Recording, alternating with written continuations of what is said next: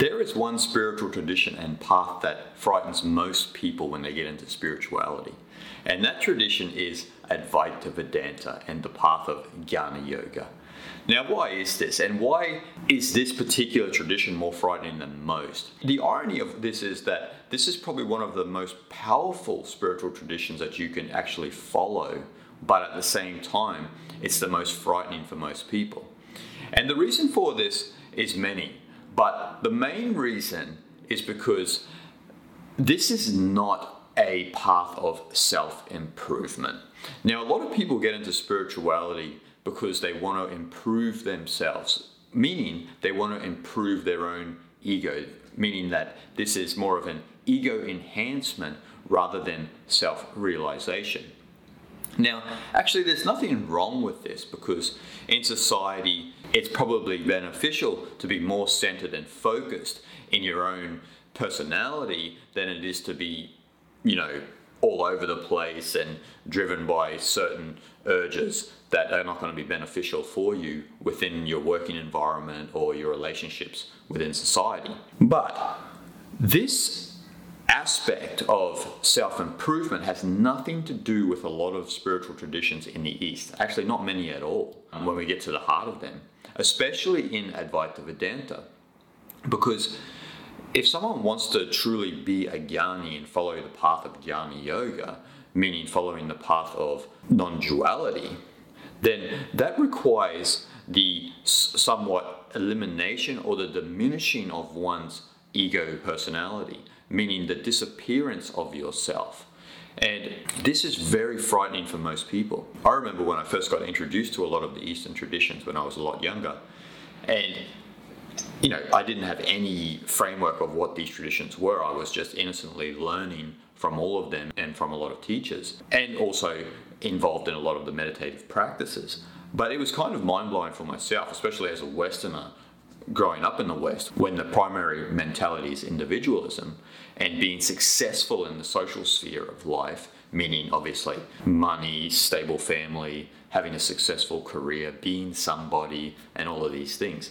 So when I got introduced to the Eastern traditions, it was completely mind blowing and actually very liberating for myself because I was never really attracted to all of those sorts of things of being sort of somebody in society and being socially successful and all of those things that are kind of promoted in the American dream that a lot of people have bought into.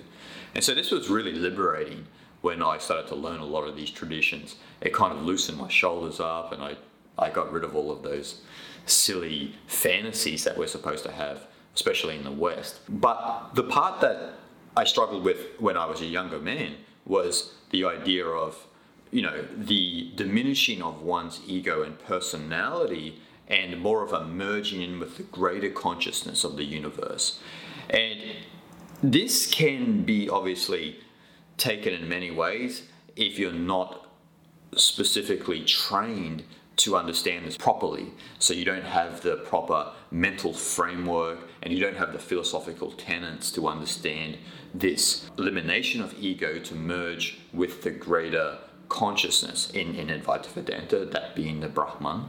And so, if you don't have enough training, this can be a bit of a mind bender. And so, a lot of people uh, obviously naturally become frightened because when someone comes across, for example, if you come across the teachings of Ramana Maharishi, a lot of people want to practice self inquiry, vicharya.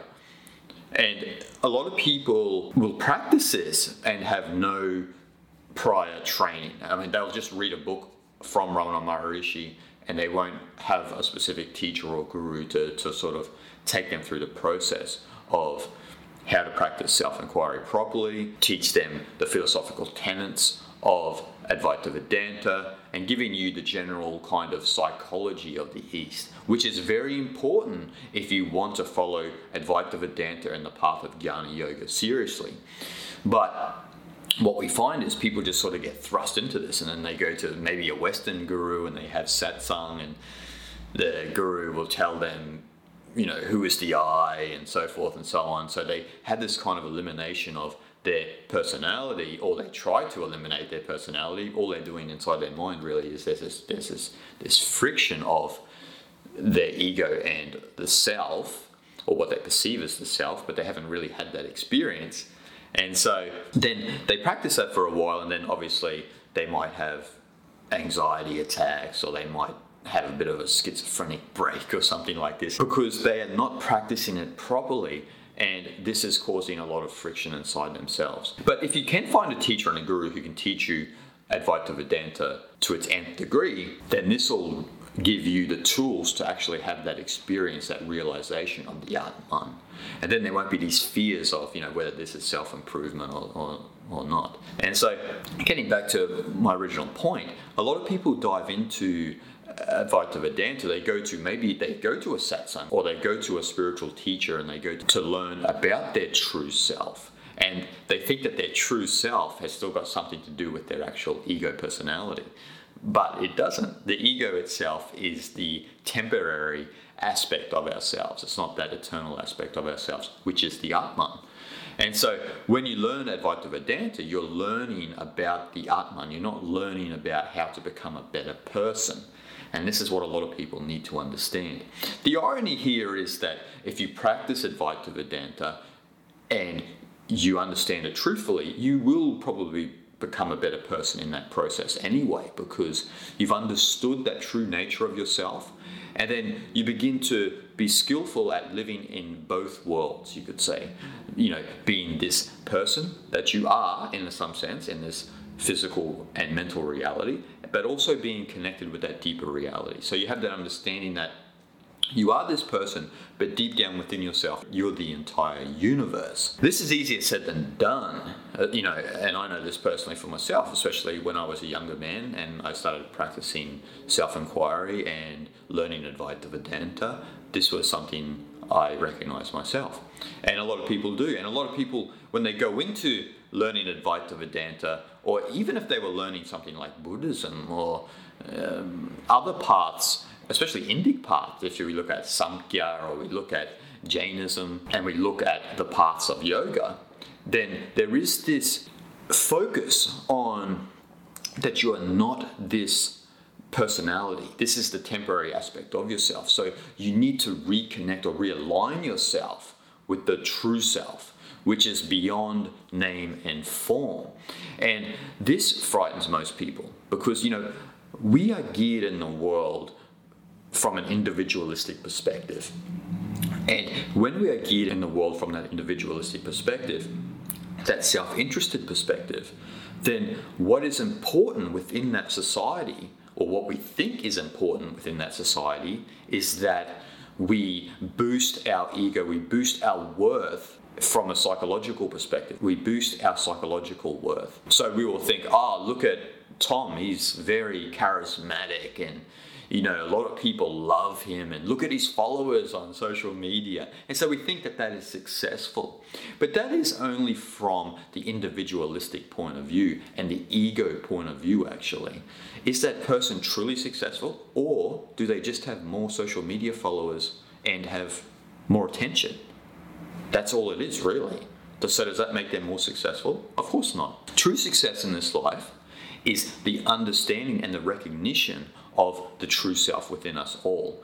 And that is what the focus should be in our life. That is the opportunity we all have to be human, is to experience liberation and freedom from suffering.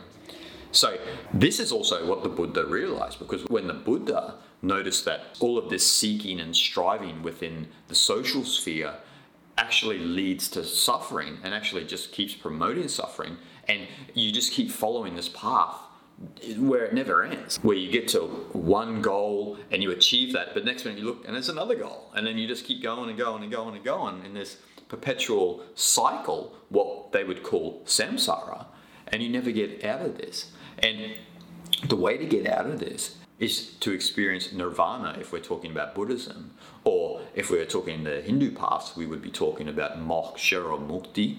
And the way to do that is not through self improvement. Now, I know that that might put a lot of people off, but if you are going to get into the Eastern traditions, not just Advaita Vedanta, if you're going to get into Buddhism, or even if you, in some sense, if you're going to get into to Taoism or even yoga or Samkhya or Jainism, or you're going to follow these great traditions, then I've got some news to tell you. This is not about being the coolest person in the room. This is not about being super charismatic. This is not about being the most popular person in the world. This is about liberation and the understanding of your true nature, which is the most important thing in the world. Doesn't matter. You can have the money that Jeff Bezos has. It doesn't equate to this, to this liberation.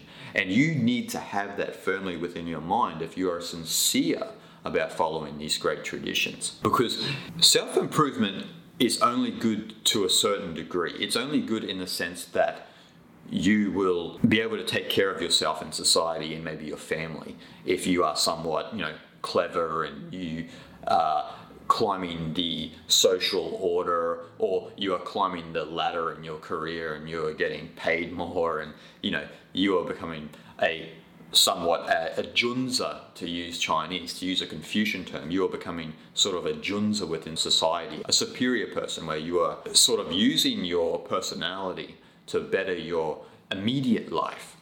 But what usually happens with that, especially when people get older and they have been successful in society, when they get older, what do they do to? They turn to the scriptures, they turn to the great traditions, because deep down, that has given them nothing other than comfort and convenience, which is important, don't get me wrong, it's important, but it's not the main reason why we are here.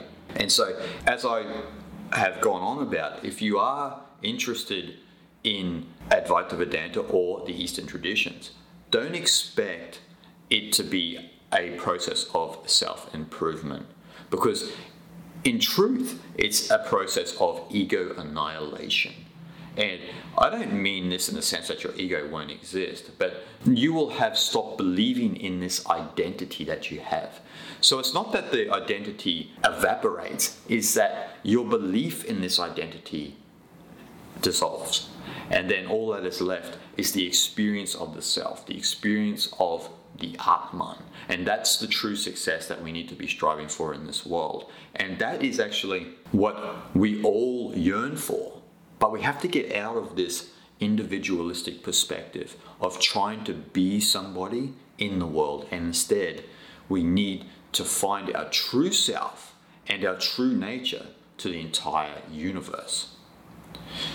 So, guys, I hope you enjoyed this episode and you know think about it deeply and make sure you've subscribed to this channel and also turn on that little bell notification to check when my next video or episode will be out and leave a comment and tell me your experiences of Advaita Vedanta or other Eastern traditions and if you had ever been frightened by those. And also go over to my Patreon page and if you feel inspired by these videos, contribute a small amount to future episodes of this channel, which will go towards more probably better production and more equipment. So remember, if you are interested in Advaita Vedanta, you are interested in an Eastern spiritual path, don't be afraid that it's not going to benefit you on a personal level. Remember why you are here and what the opportunity you have in this human form.